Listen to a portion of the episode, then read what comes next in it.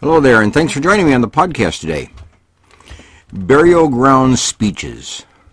That's my topic. You know, over the years, I have visited many cemeteries. I have attended cemeteries at the time of a burial of an individual. I have performed or conveyed the message of life and burial for individuals who have died within my circle of friendship.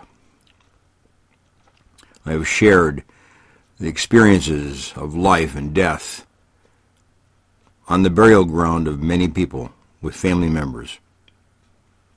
You know, burial grounds carry a great message for all of us. Well, unfortunately, Connor, it's a place that we tend to avoid. No one likes to go to a burial ground and roam through the fields and look at the headstones and reflect on the individuals who lie there. But you know, it's an experience that we need to have. It's an experience that I recommend.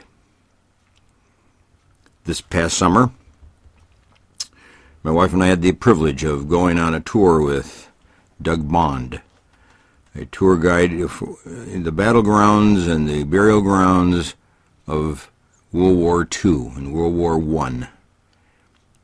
Just the fact that we visited burial grounds puts that entire time of history in perspective and to appreciate what we have as a nation today because of the men and women who died in war, World War I, who died in war, World War II, who died for us, who died for our liberty, who died for our freedom, who died for our having life today. We recognize these men and women oftentimes not enough, oftentimes long after they deserve recognition. Many cases, they're almost forgotten, forgotten people of the world, of the history of the, the, of the world, of the United States or of Germany or of any other country of the world. Unfortunately, we are busy. And we don't have time to pause and reflect on history, reflect on events of history, which we do, which we would do if we visited a cemetery. A great experience I had not too long ago was to visit the cemetery in the search of the burial site of Jonathan Edwards, who died in 1758, and his family, many of his children, to walk over and through a large burial ground looking for his headstone, looking for the headstone of his family, and reading what was said, reading the epitaph, reading the summary of the life of individuals who died at that time. It's an important activity. It's one that I recommend. It's sobering, it causes you to reflect, it causes you to take seriously life that we know it today, freedom as we know it today, liberty as we know it today. That will come alive as you visit cemeteries, particularly cemeteries of those that fell during the Civil War, let alone World War I and World War II and many of the other wars of our country. Just like many wars of countries all across the globe. But there's one particular uh, cemetery, there's one particular time in history that stands out for all of us.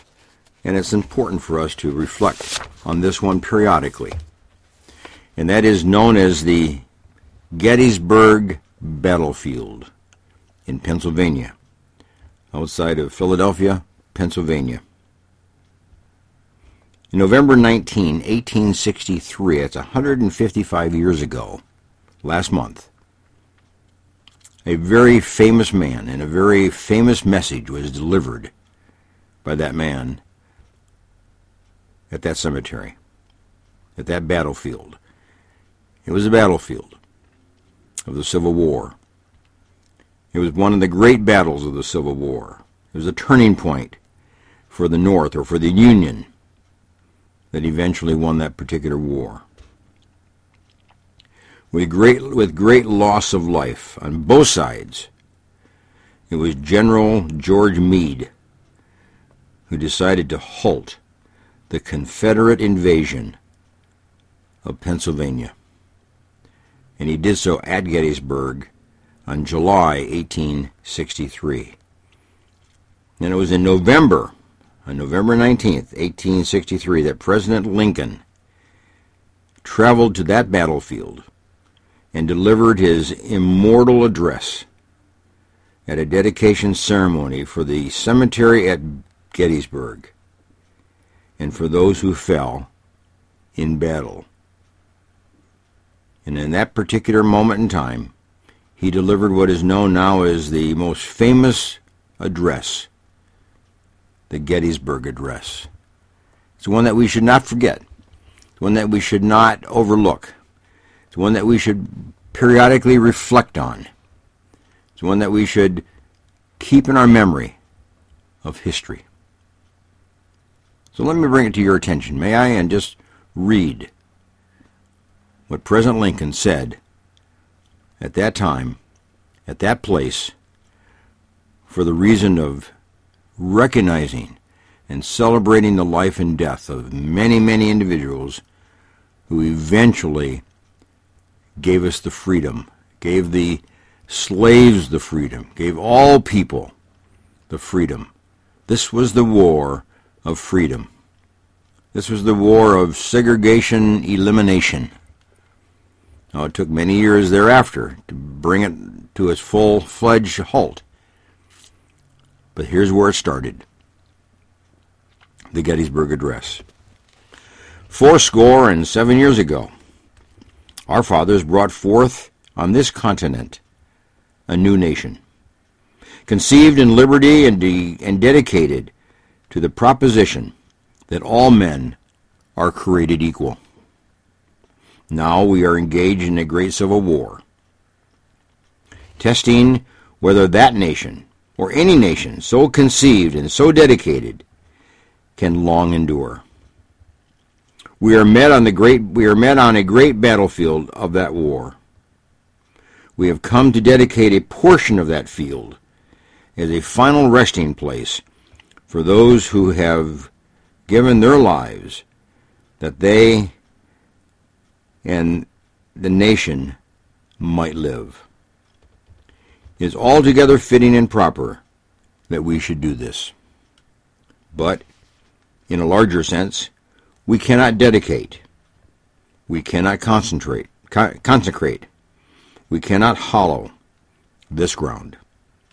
The brave men, living and dead, who struggled here and who have consecrated it far above our poor powers to add or detract.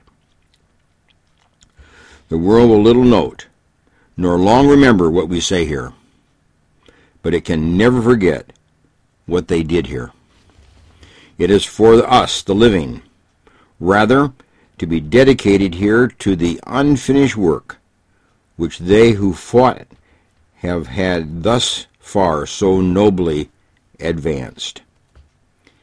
It is rather for us to be here dedicated to this great task remaining before us, that from these honored dead we take increased devotion to that cause for which they gave the last full measure of devotion.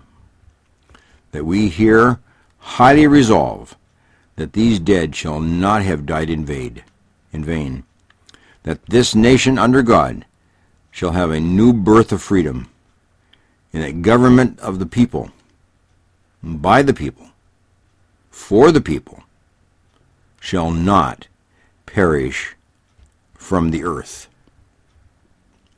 You see, Abe Lincoln was well aware of the importance of those lives that died, not only at the battleground of Gettysburg and Vicksburg and throughout the uh, southern part of the United States. But he was well aware that the mission had not yet come to its com- conclusion or completion or its fulfillment. It was a step. It was a step in the right direction. It was a movement of something that was important, but it wasn't finished. And he dedicated not only the life or the, the ground for the lives of who had died in that battle and other battles nearby, but dedicated that ground as a place to us to remember that more needed to be done and that we too had a responsibility to carry on and bring about full freedom for all people throughout our nation, that we all may live in freedom. We all may live the life of freedom and full liberty. So thank you, Mr. Lincoln. You are an honored man. You've given us honorable thoughts, and you've given us an honorable challenge. Bye for now.